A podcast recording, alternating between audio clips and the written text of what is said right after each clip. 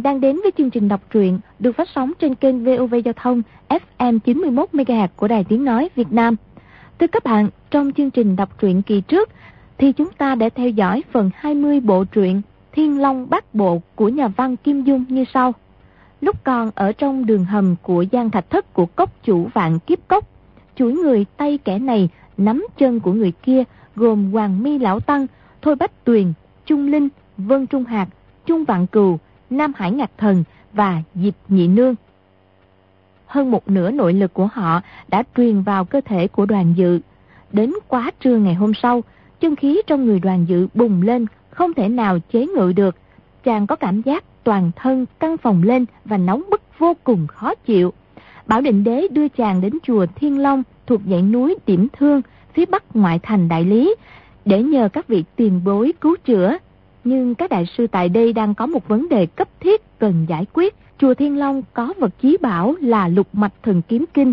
Vừa qua, hộ quốc pháp vương của nước thổ phồn, tên Cưu Ma Trí gửi đến chùa phong thư có nội dung rất ngạo mạn.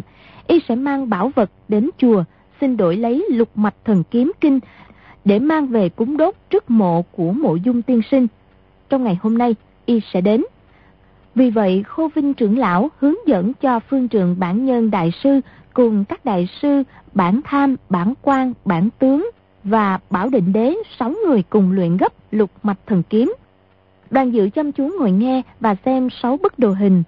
Tự nhiên chân khí kinh lạc trong người chàng vận động theo các yếu quyết kinh phổ.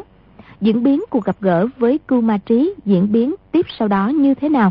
Mời quý vị và các bạn theo dõi phần đọc truyện sau đây nhé.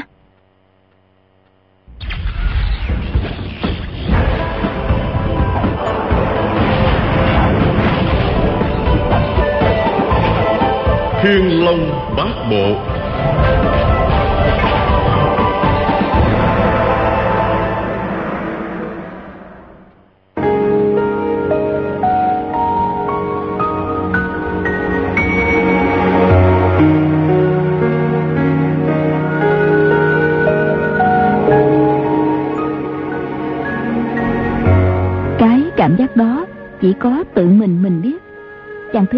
Phòng lên tưởng như sắp dở đến nơi. Còn người ngoài trông thấy chẳng thấy gì khác thường. Bảo định đế biết rằng tu tập nội công ắt sẽ có những cảm giác lạ lùng. Nhưng thấy quyệt đảng trung căn phòng, muốn dở tung ra, thì nội lực phải hùng hậu vô cùng. Ít nhất cũng phải tu tập hai chục năm. Còn đoàn dự, chưa từng học qua nội công, trạng thái này xuất hiện thì hẳn là do tà độc trong người đến lúc phát động. Bảo định đế kinh quản nghĩ thầm nếu không dẫn khí vào chỗ chứa, Tất sinh tai dạ. Nhưng lại e đưa tà khí vào sâu nội phủ, Sau này trục xuất còn khó khăn dạng lần. Nhà vua Bình Nhật giải quyết mọi vấn đề nghi nan Một cách quả quyết mau lẹ. Song đứng trước mối quả phúc một đời của đoàn dự, Chỉ sai một chút là lập tức nguy hiểm đến tính mạng chàng, Nên không khỏi do dự. Ông thấy đoàn dự hai mắt hào quang, tán loạn, dường như sắp nổi cơn điên không còn đủ thời giờ nghĩ tới nghĩ lui được nữa. Bèn quyết định tạm thời cứu nguy trước mắt rồi sẽ liệu. Ông bèn nói dường nhi ta dạy còn phép dẫn khí về nơi trống rỗng. Ông liền truyền thụ phương pháp đạo khí quy hư này cho chàng. Đoàn dự không đợi ông nói xong nghe câu nào lập tức áp dụng ngay câu ấy. Bí quyết nội công của họ đoàn nước đại lý quả tinh diệu hơn đời. Chàng vừa theo đó mà làm bốn luồng chân khí đang cuồn cuộn ở bên ngoài, liền tích chứa vào trong tạng phủ. Đoàn dự đầu tiên hút được toàn bộ nội lực của bảy tên đệ tử vô lượng kiếm, sau lại hút một phần nội lực của các cao thủ, đoàn viên cánh, hoàng mi tăng, diệp nhị nương nam hải ngạc thần, dân trung hạt chung dạng cừu thôi bách tuyền. Hôm nay lại được thêm một ít của năm đại cao thủ là bảo định đế, bản quan, bản tướng, bản tham, bản nhân nên chân khí trong người rất dồi dào. Nội lực mạnh mẽ, có thể nói trên đời ít ai bì kịp. Bây giờ chàng được bá phụ chỉ điểm, đem các luồng chân khí này tàn trữ nơi tạng phủ. Cảm thấy thân thể thư thái, nhẹ nhàng, tựa hồ như muốn bay bổng lên không. Bảo đình đế thấy đoàn dự mặt tươi như hoa nở, trong lòng vẫn không khỏi lo ngại. Chỉ sợ tà khí từ đây cố kết trong nội tạng, khó lòng khu trừ tuyệt diệt mang lụy suốt đời. Bước giác thở dài sườn sượt. Khô vinh đại sư thấy bảo định đế đã truyền dạy công phu xong liền bảo. Ban trật việc đời do tiền định quả phúc bởi lòng người. Người bất tất qua lo cho người khác. Mau luyện thiêu dương kiếm đi. Bảo định đế đáp. Dần bảo định đế cố gắng trấn định tâm thần rồi tiếp tục nghiên cứu kiếm pháp trong thân thể đoàn dự, chân khí cực kỳ sung mãn, đầy đẩy khắp nơi. Không thể chốc lát thu về hết như được. Song chàng đã biết phương pháp thực hành mỗi lúc một tuần thục. Về sau càng thu càng nhanh. Trong tiền phòng bảy người, ai cũng lo hành công, không để ý phương đông trời đã tờ mờ sáng. Cũng nghe tiếng gà gáy vọng lại, đoàn dự thấy trong người mình không còn chân khí loạn động, bèn đứng dậy cử động chân tay dẫn thấy bá phụ cùng năm vị cao tăng chuyên tâm luyện kiếm. Chàng không dám mở cửa ra ngoài, cũng không dám lên tiếng e làm kinh động mọi người. Không có việc gì cũng buồn, chàng lại trông lên đồ hình của bá phụ xem thử. Rồi quay sang nhìn đồ hình thiếu dương kiếm.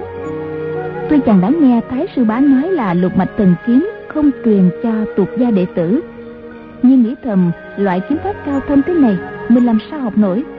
Có xem cũng chỉ xem chơi cho biết. Chàng coi đến lúc tâm thần chuyên chú đột nhiên cảm thấy một luồng chân khí từ đan điền xông đến cánh tay thuận theo đường chỉ đỏ đến huyệt quan xung ở ngón tay vô danh.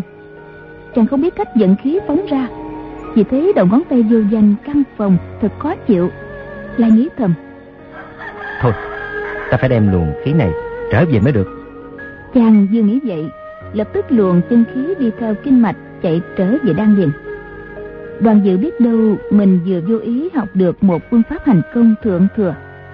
Chỉ cảm thấy chân khí chạy tới chạy lui trên cánh tay. Muốn sao được vậy? Thật là thích thú. Trong ba nhà sư ở mâu ni đường, chàng thấy bản tướng vui vẻ dễ thân cận nhất, nên quay sang nhìn đồ hình thủ tiếu ân tâm kinh của ông ta.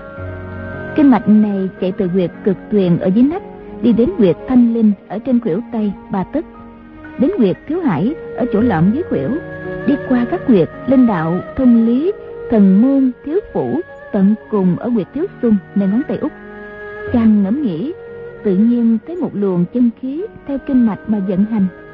Có điều nhanh chậm, rộng hẹp, không như ý. Có khi thì được, có lúc lại không. Nghĩ tại mình công lực chưa được bao nhiêu, nên cũng không để ý tới nữa. Mất nửa ngày, nghiền ngẫm. Đoàn dự đã thông suốt được hết kinh mạch trên sáu bức đồ hình. Chàng thấy tinh thần sảng khoái, cũng chẳng có việc gì làm, nên lại quay qua xem hình vẽ của sáu đường kiếm pháp thiếu thương thương dương, trung xuân quan xuân, thiếu xuân, thiếu trạch. Chỉ thấy chỉ đen, chỉ đỏ, ngang dọc giao thoa. Đầu mối thật khó mà dò, chàng nghĩ thầm. Những kiếm chiêu rắc rối như thế này, thì làm sao mà nhớ được? Huống chi, thái sư bá đã bảo rằng, tục gia đệ tử không được học kiếm mà chàng bèn không xem nữa. Trong bụng thấy đói lại nghĩ. Sao mãi không thấy mấy chú tiểu mang cơm chay đến? Mình phải ra ngoài tìm chút gì ăn cho đỡ đói cho đã ngay lúc đó mũi chàng ngửi thấy mùi gỗ đàn hương thơm ngát. Tiếp theo là tiếng tụng niệm văng vẳng bằng tạng ngữ. Từ xa truyền tới tiếng được tiếng mất. Khôn viên đại sư buồn rầu nói. Thiên tài thiên tài đại luận minh dương đã tới. Các người luyện kim pháp kết quả ra sao? Bản tham đáp. Tuy chưa thành thốt nhưng xem chừng cũng đủ để nghìn địch. Khuôn viên đại sư lại bảo với bản nhân. À không đi được. Ngươi ra mời đại luân minh dương vào mô đi đường nói chuyện. Bản nhân dâng lời đi ra. Bản quan nhặt năm chiếc bộ đoàn lên, xếp thành một hàng ở phía đông. Bên phía tây để một cái bộ đoàn khác, rồi chính mình ngồi vào chiếc đầu. Bản tướng thứ hai, bản tham thứ tư, để trống chiếc thứ ba cho bản nhân phương trưởng. Bảo định đế ngồi ở chiếc đệm thứ năm. Đoàn dự không được ngồi đứng ở phía sau bảo định đế. Mọi người ôm lại đồ hình một lần cuối, rồi mới cuộn lại, để ở trước mặt khôn vinh đại sư. Bảo định đế bảo với đoàn dự dự nhi. Lát nữa sẽ xảy ra cuộc ác chiến trong nhà kiếm khí tung hoành khắp nơi. Rất là nguy hiểm. Ta không thể phân tâm ra bảo vệ con được. Con đi ra ngoài chơi thì hơn. Đoàn dự rất đổi băn khoăn Chàng nghĩ bụng. Nghe lời của mọi người Thì gã Đại Luân Minh Dương này Võ công cực kỳ lợi hại. Mà bác phụ mình Bữa nay mới luyện quan xung kiếm pháp lần đầu. Chưa chắc đã địch được lão. Nếu sơ sẩy Thì biết làm sao Nghĩ vậy chàng đáp. Bá bá ơi Cháu Cháu phải ở luôn bên cạnh bá bá. Mình bá bá ở lại đấu kiếm với họ Cháu chẳng yên tâm chút nào. Chàng nói đến mấy tiếng sau cùng Thanh âm nghẹn ngào. Bảo định đế cũng động lòng Nghĩ thầm. Thằng bé này quá là có hiếu. Khuôn dinh đại sư gọi. Vợ nhi Cháu lại ngồi trước mặt ta đây Đại luận Minh Dương có lợi hại đến đầu Cũng không động đến chân lòng cháu được. Giọng nói đại sư lạnh như băng, song ngữ khí có vẻ ngạo nghễ.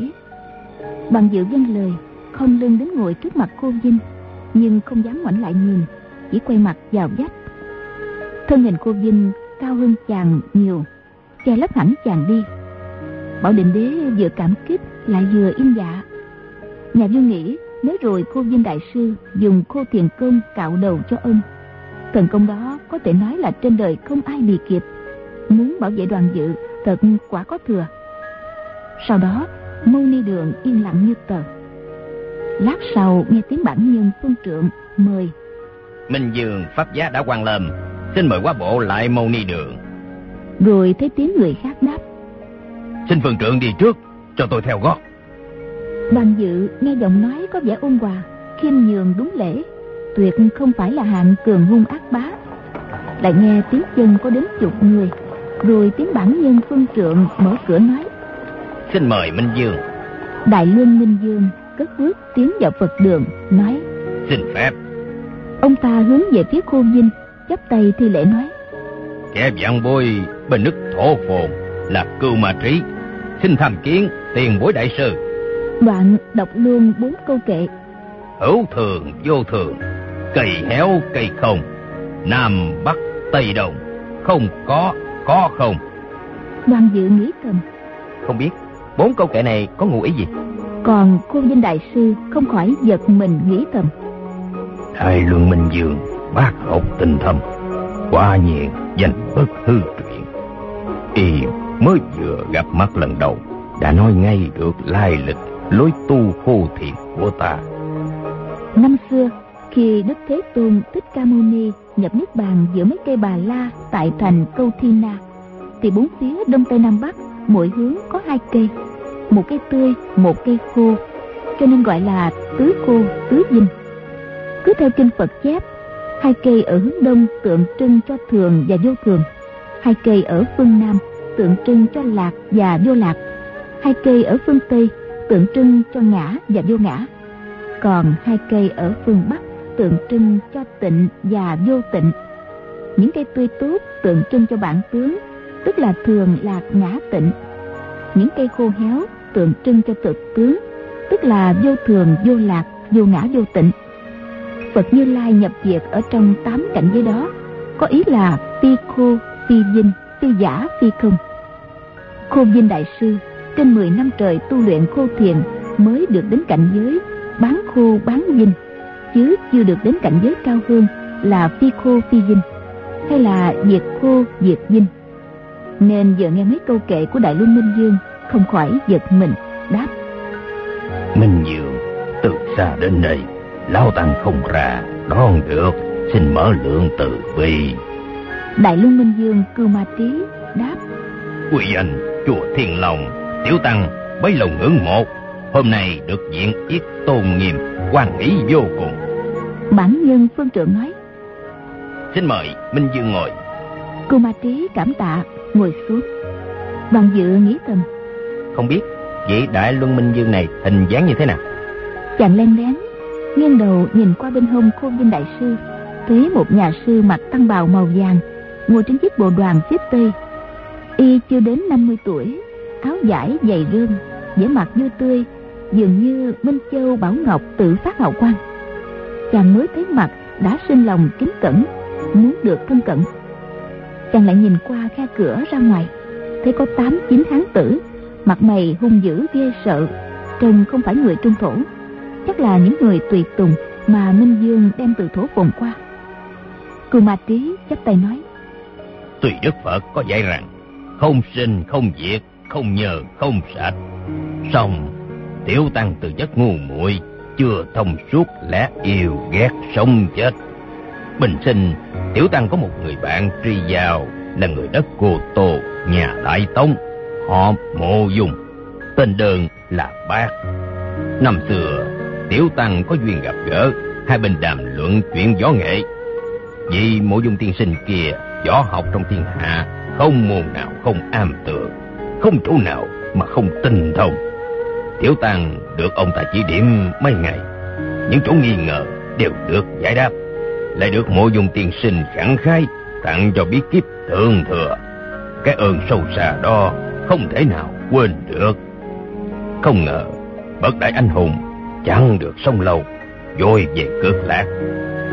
Tiểu tàng có điều thỉnh nguyện khó nghe.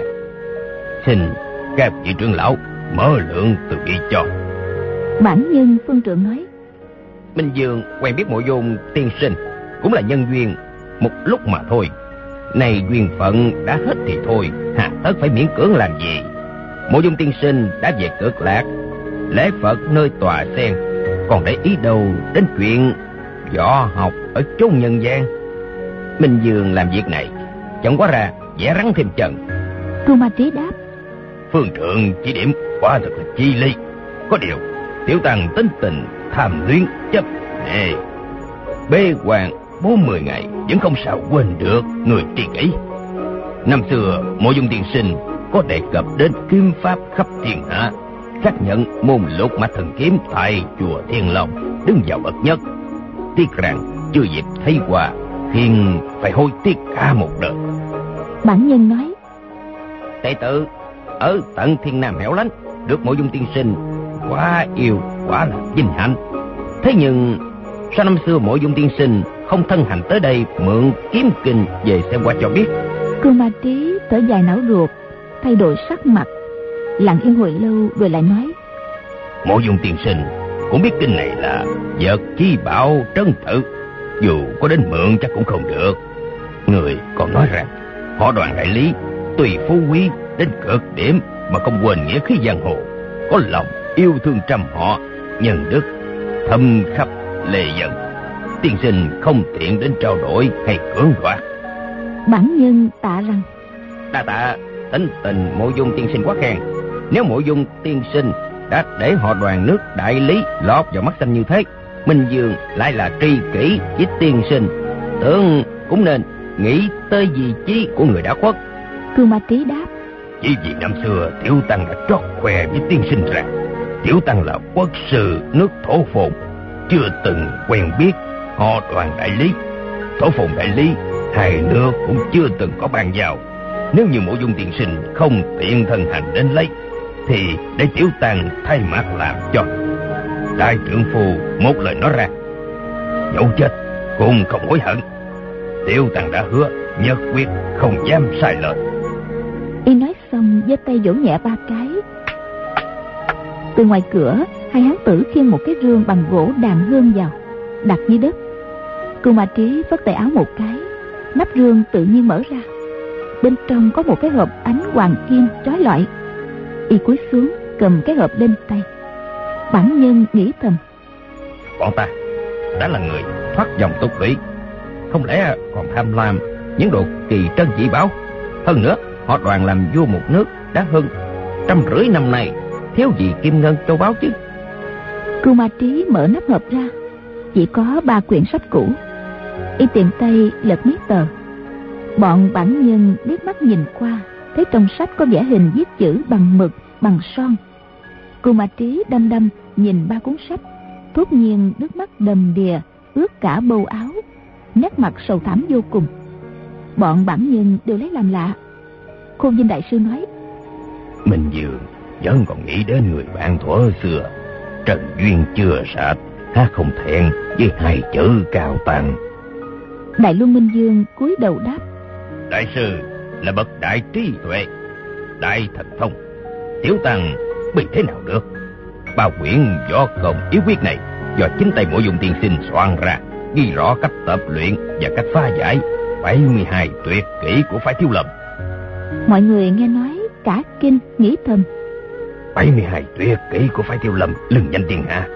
Nghe nói từ khi phái tiêu lâm sang lập đến nay, trừ một vị cao tăng đầu đời tông kiềm được 23 môn, còn chưa có người thứ hai luyện đến trên 20 tuyệt kỹ. Nói mỗi dung tiên sinh thông hiểu toàn bộ 72 môn cũng đã khó tin rồi. Lại còn biết cả cách pha giải thì không thể nào nghĩ tới. Lại nghe cưu ma trí nói tiếp. Được mỗi dung tiên sinh tặng cho bà cuốn kỳ thư này, tiểu tăng nghiên cứu quả thật ít lợi rất nhiều. Này xin đưa sang đây đổi lấy lục mạch thần kiếm kình của quý tử.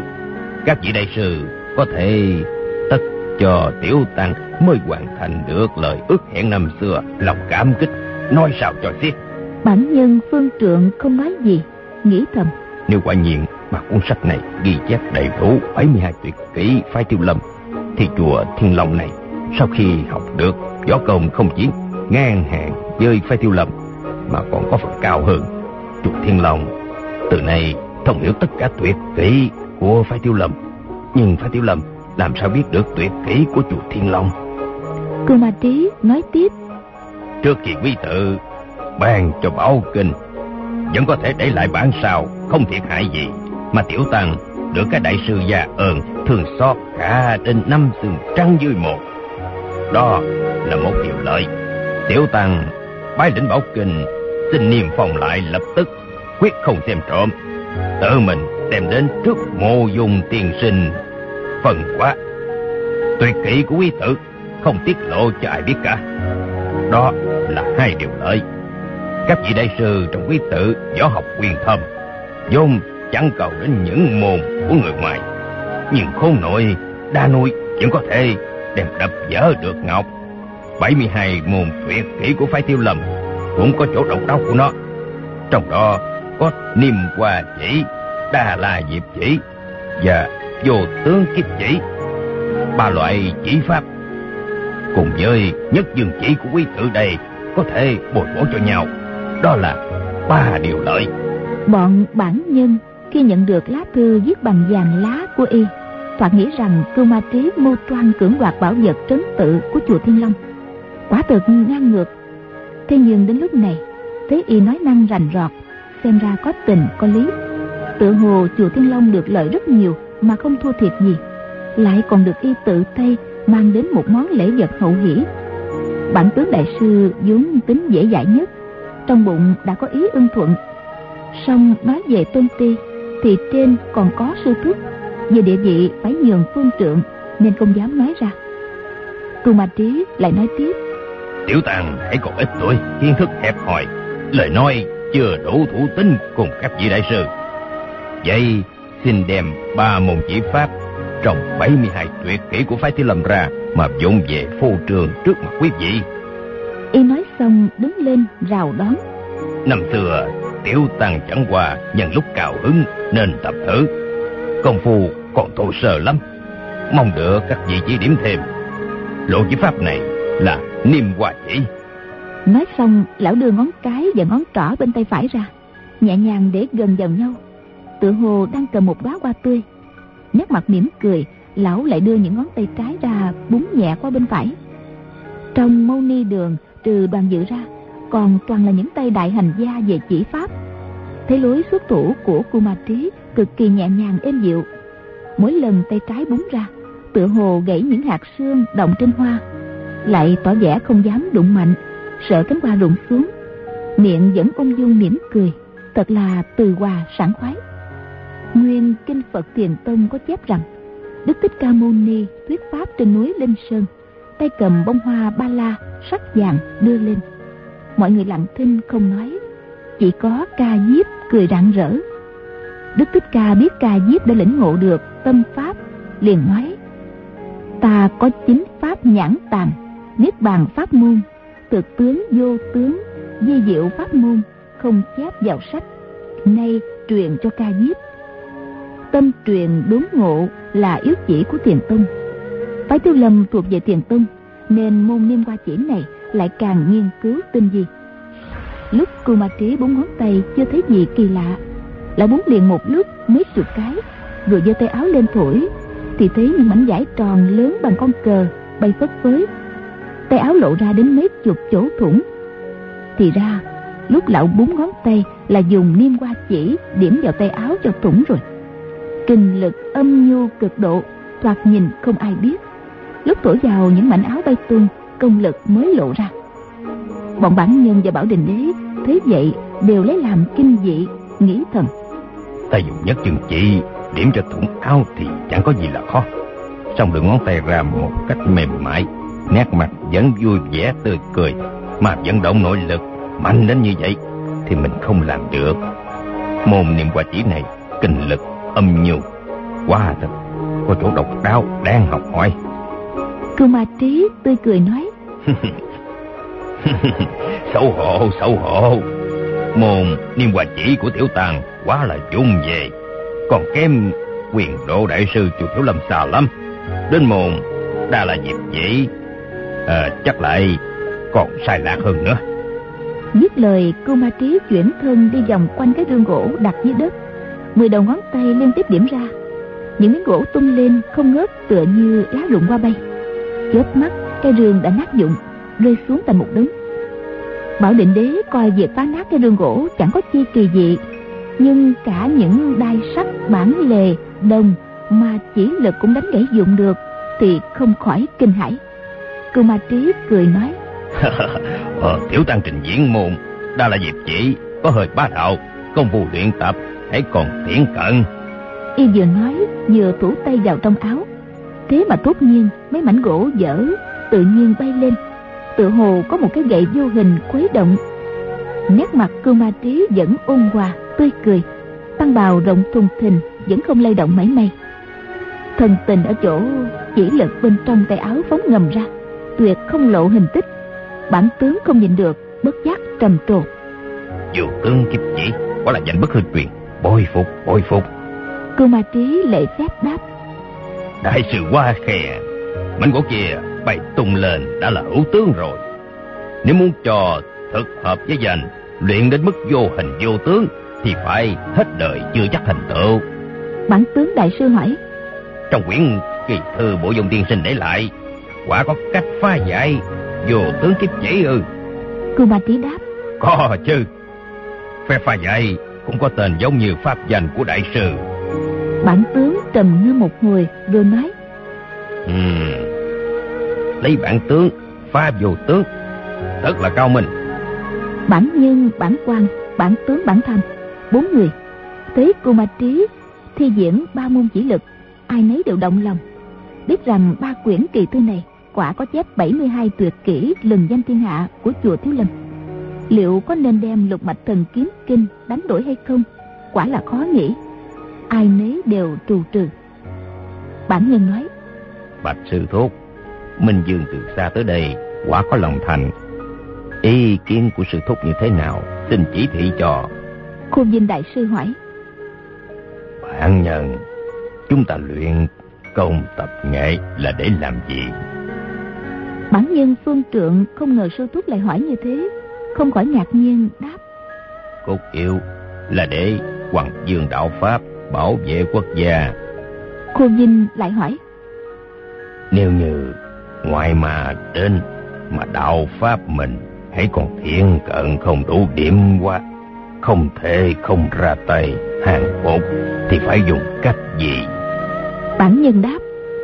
Nếu bất đắc chỉ phải ra tay thì phải dùng nhất dương chỉ.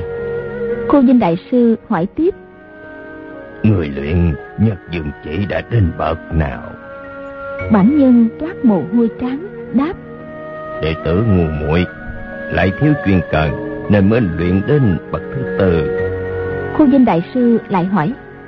Theo người thì nhất dương chỉ của họ đoàn đại lý so với ba loại chỉ pháp niêm hoa chỉ đà la diệp chỉ vô tướng kiệt chỉ của thiếu lâm. Ai hơn ai kém? Bản nhân đáp. Chỉ pháp không có hơn kém. Công phu rèn luyện có kẻ cao người thấp khôn vinh đại sư lại nói đúng lắm.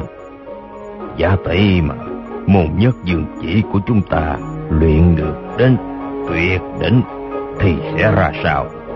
Bản nhân đáp Đến mức đó Thì quyền thâm như biển cả khôn lường Đệ tử không dám nói càng.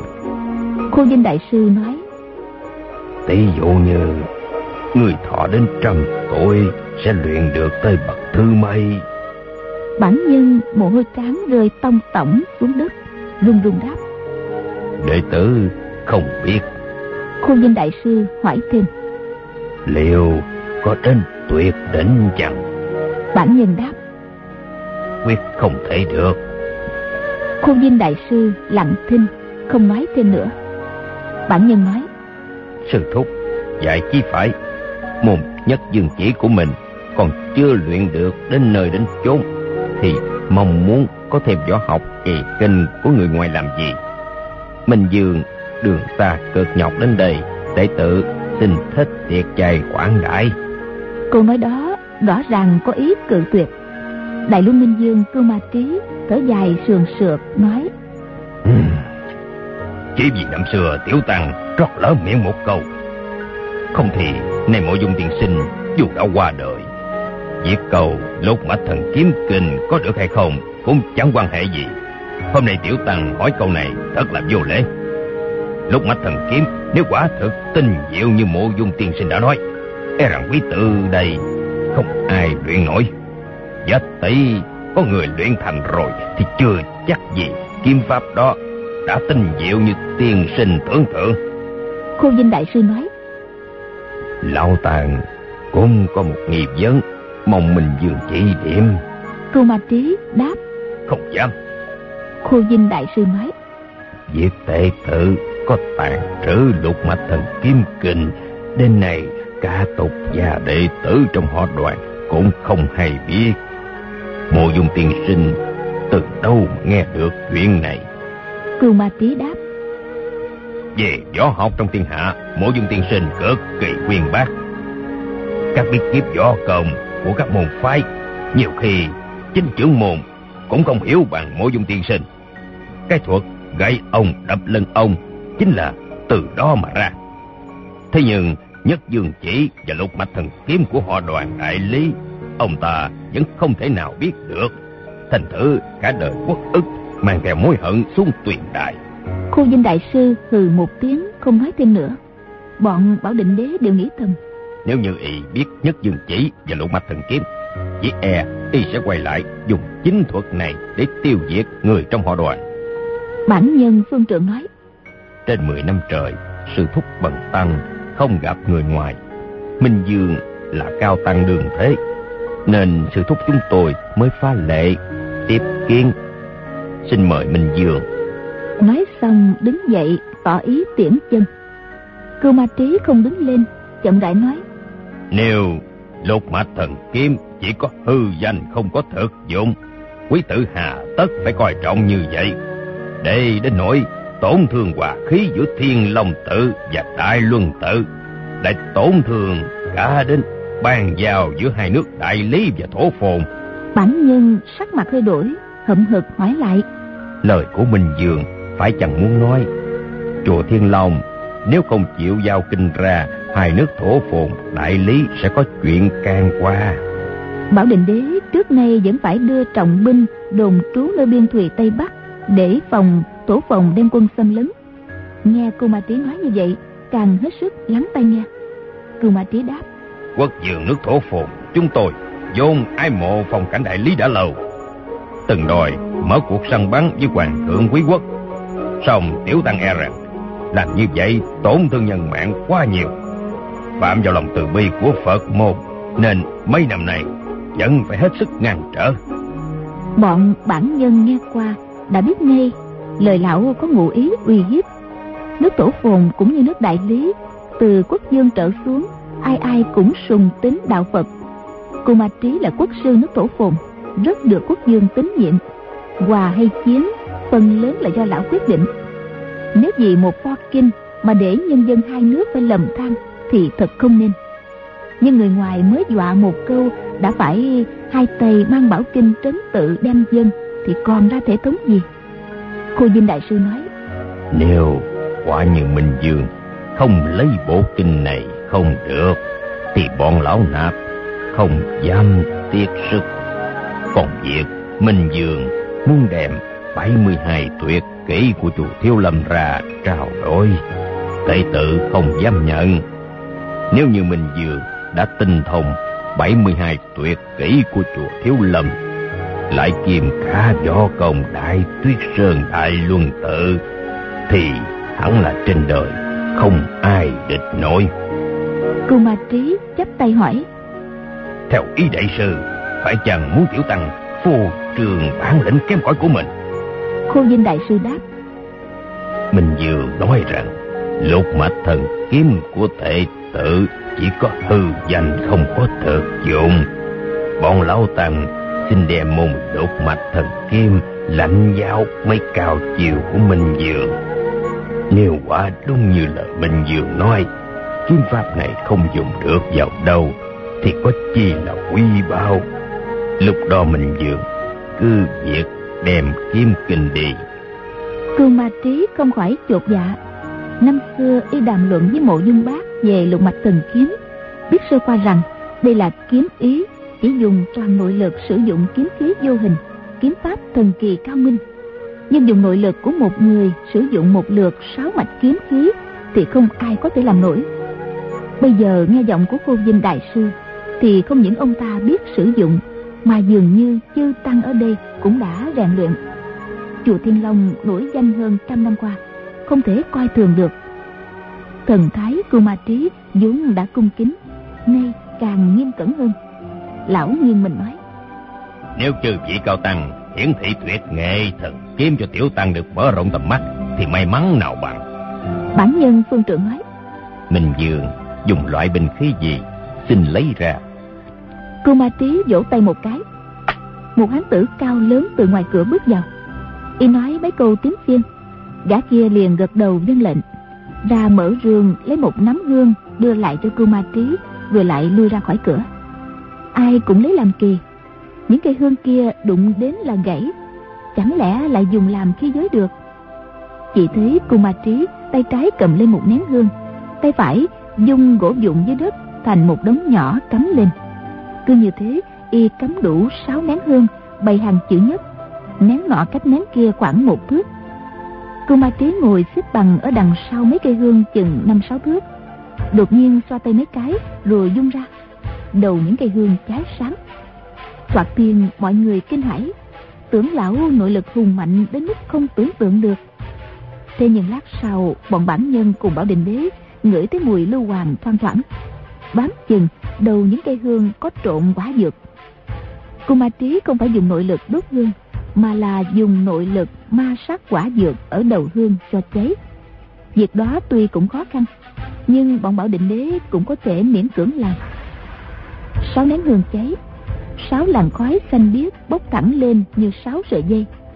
Song trưởng cưu ma trí ôm thành hình cầu, nội lực dẫn ra, sáu cụm khói từ từ ngã ra ngoài, nhắm vào khu dinh đại sư, bản quan, bản tướng, bản nhân, bản tham và bảo định đế sáu người thế trưởng của y gọi là quả diệm đao.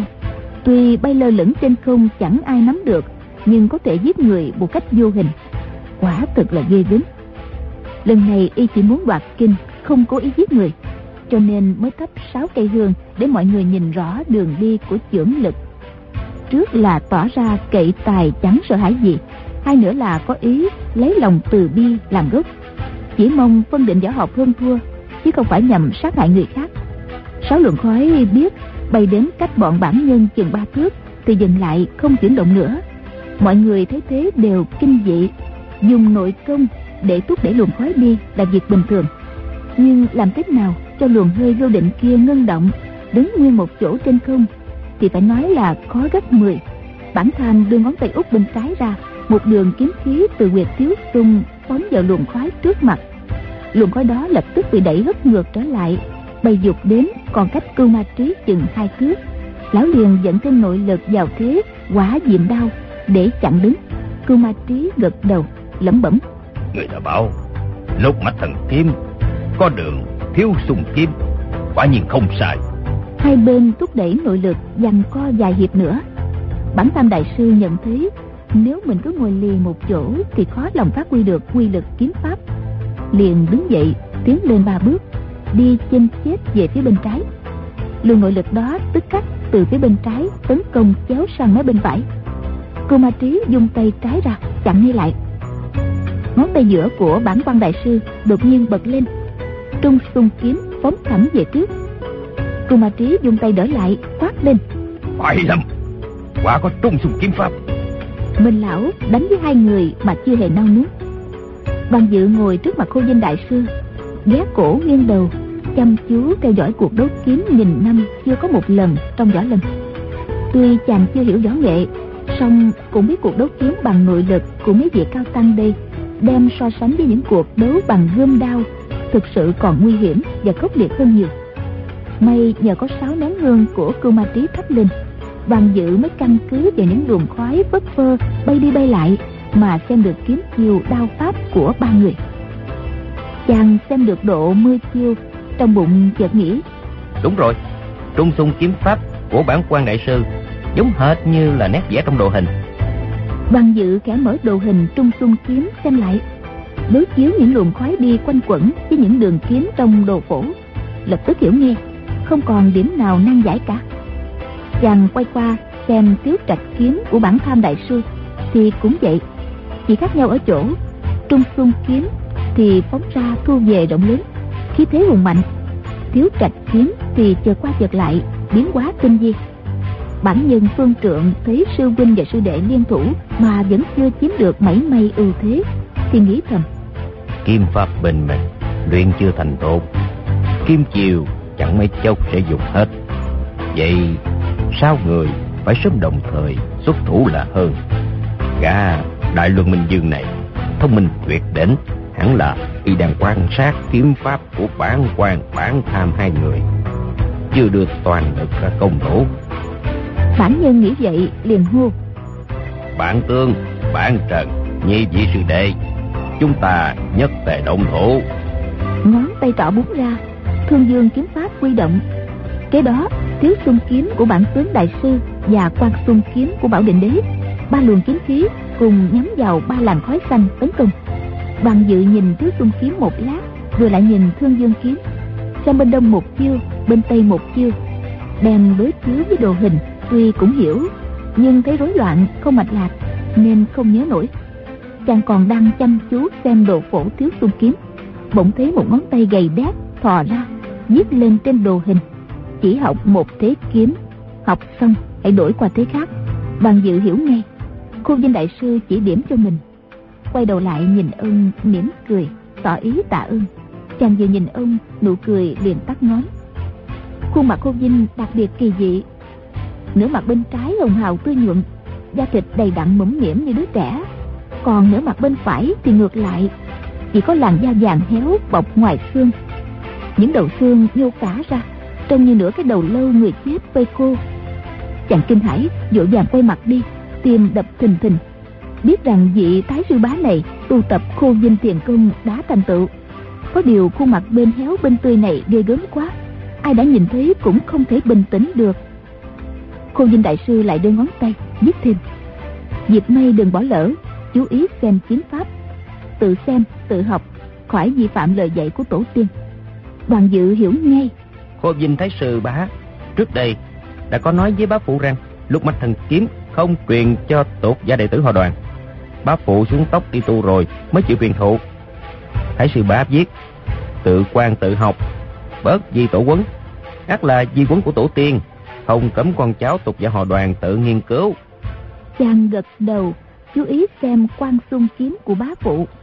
Đến lúc hiểu rõ ràng, mới xem qua hai đường kiếm pháp thiếu xung thương dương.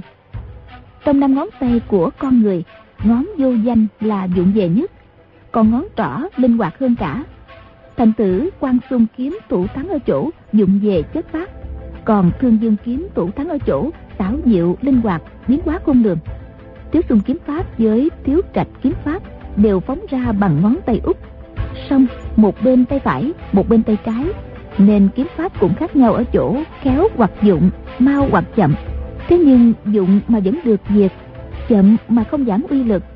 Còn phải phân biệt đang đánh bất ngờ hay đánh thẳng thắn đoàn dự lúc đầu chỉ là do tính hiếu kỳ thúc đẩy, nhìn đường khói trắng bay đi bay lại, đem đối chiếu với những đường vẽ trong đồ hình, chẳng qua cũng coi như một trò chơi xem đèn đoán chữ. Nhưng sau khi cô vinh đại sư dặn dò, chàng bèn chuyên tâm xem cho thật kỹ. Đến khi đoàn dự xem rõ ba lộ kiếm pháp cả rồi, thì bản tham và bản quan đại sư lại sử dụng kiếm pháp đến lần thứ hai. Lần này đoàn dự không cần xem đồ hình nữa chỉ để mắt nhìn đường khói mà đem những đường kiếm đã thuộc lòng ra đối chính chàng nhận ra rằng những nét vẽ trong đồ hình chỉ là những đường chết, mà những đường khói đi đi lại lại, linh động biến hóa vô cùng. Có phần phong phú, phức tạp gấp bội những hình vẽ. Chàng quay thêm một hồi nữa, kiếm pháp của bản nhân, bản tướng và bảo định đế, ba người, cũng đã sử dụng hết. Bản tướng đại sư búng ngón tay út, ra chiêu phân hoa phất liễu, quay trở lại từ đầu tiếp theo, bản nhân và bảo định đế cũng sử dụng hai kiếm chiêu đã dùng. Cô ma trí khẽ gật đầu vừa đột nhiên những tiếng du du phát ra. Uy thế, quả diệm đao mạnh lên gấp bội, đẩy ngược kiếm chiêu của năm người dồn trở lại. Thì ra lúc đầu cô ma trí chỉ giữ thế thủ, cốt để xem xét hết các chiêu thế trong lục mạch thần kiếm, rồi mới phản kích, đang thế thủ đổi sang thế cung. Năm luồng khói bay lượn tung hoành đinh hoạt vô sông còn luồng thứ sáu vẫn ngưng lại ở phía sau khu dinh đại sư. Cách chừng ba bốn thước, đứng im không động đậy. Khu dinh đại sư để ý, nhận xét tình hình địch thủ, xem cô ma trí duy trì tình trạng năm ngã công một ngã dừng này được đến bao giờ. Quả nhiên, lão không kéo dài được nữa. Vì muốn giữ cho luồng khói thứ sáu đứng yên một chỗ như thế, hao tốn rất nhiều sức lực. Phải di động cho nó tiến dần từng nấc một, thẳng đến ngay sau gáy cô dinh đại sư đoàn dự kinh hãi nói. Thái sư bá làn khói tấn công tới rồi. Cô dinh đại sư gật đầu mở bản đồ phổ thiếu thương kiếm ra để trước mặt đoàn dự. Đoàn dự thấy đồ hình này thật chẳng khác gì một bức tranh vẽ theo lối dãy mực nét tung hoành mạnh mẽ. Tuy chỉ dọc ngang xiên chép sơ sài nhưng tỏ ra thế kiếm mãnh liệt như phong ba bão táp đất lở trời long.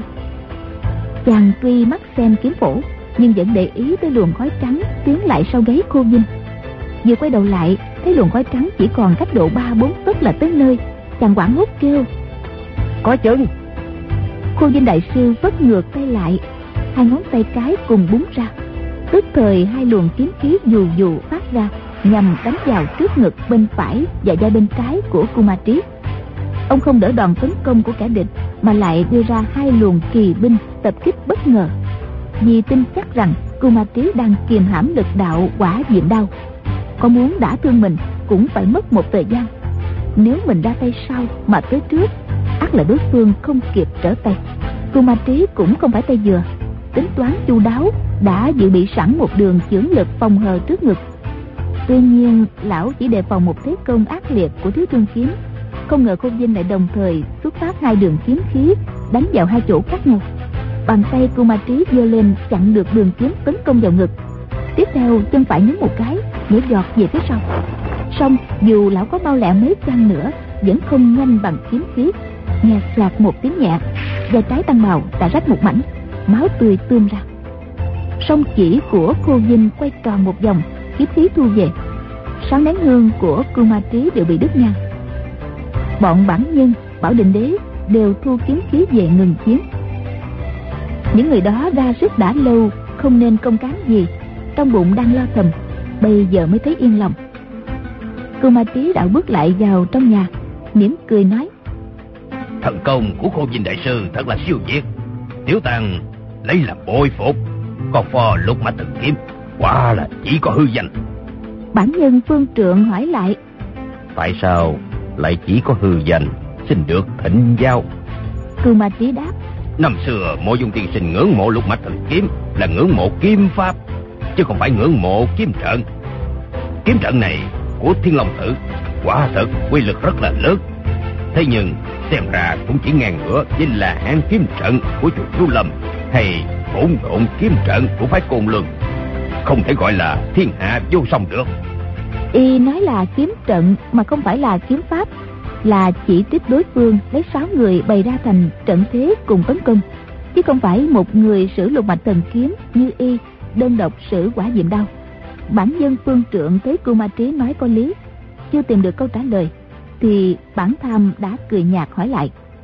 Bất luận kiếm pháp hay là kiếm trận, nhưng cuộc tỷ đao luận kiếm vừa đây, thì Minh Dương thắng hay là chùa Thiên Long chúng tôi thắng? Cô ma trí không trả lời, nhắm mắt trầm tư một lát, chừng uống cạn chén trà, rồi mở to mắt ra đáp. Trận đầu, quý tự chiếm được thượng phong, nhưng trận thứ hai, tiểu tàng nắm chắc phần thắng. Bản nhân kinh ngạc hỏi. Minh Dương còn muốn tỉ thí thêm một lần nữa hay sao? Cưu Ma Trí đáp. Đại trưởng phu nói ra là phải giữ lời. Tiểu Tăng đã hứa với mộ dụng tiên sinh. Đâu có thể ngại khó mà rút lui được. Bản nhân hỏi tiếp. Nhưng sao Minh Dương biết đã nắm chắc phần thắng?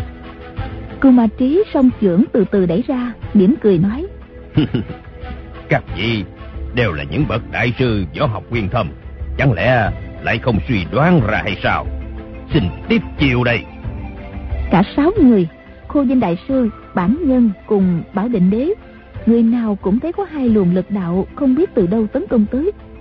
Cả bọn biết rằng không thể dùng lục mạch thần kiếm ra chống đỡ kịp. Ai nấy dương song trưởng đỡ hai luồng lực đạo kia. Chỉ riêng Khô Vinh Đại Sư dẫn bốn hai ngón tay cái, dùng thiết thương kiếm đoán tiếp nội kình của đối phương. Cô Ma Trí vừa đẩy hai luồng chưởng lực ra lại thu về ngay, nói Xin lỗi. Bản nhân và bản quan hai người đưa mắt nhìn nhau, đều hiểu. Một chưởng của y cùng lúc chia ra mấy luồng lực đạo. Thiếu thường kiếm của cô Vinh Sư Thúc dẫu có phần ra hợp kích y, vẫn có thể chống đỡ như thường. Còn bọn mình đành phải bỏ kiếm dùng chưởng. Đột mạch thần kiếm quả là không bằng quả diệm đao của y chợt thấy trước mặt cô vinh đại sư khói bốc lên ngùng ngục một luồng khói đen tách ra làm bốn, nhằm bay về phía cưu ma trí tập kích cưu ma trí vốn cũng e ngại nhà sư già từ đầu chí cuối, quay mặt vào tường, không nhìn trở lại này bây giờ y thấy khói đen tấn công tới không đoán được đối phương dụng ý ra sao. Vẫn dùng quả diệm đao chia ra bốn đường chống đỡ, y không dám phản kích, vừa để phòng bị bọn bản nhân đánh ập tới, vừa để bình tĩnh quan sát xem khô dinh đại sư còn ngón gì lợi hại tiếp theo.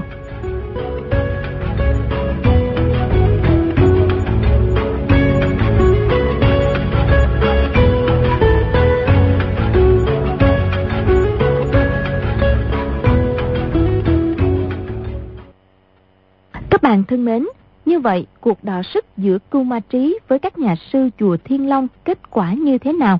Mời quý vị và các bạn đón theo dõi phần đọc truyện tiếp theo cũng được phát sóng vào đêm mai trên kênh VOV Giao thông FM 91 MHz của Đài Tiếng nói Việt Nam. Đến đây thì chúng tôi xin phép nói lời chào tạm biệt.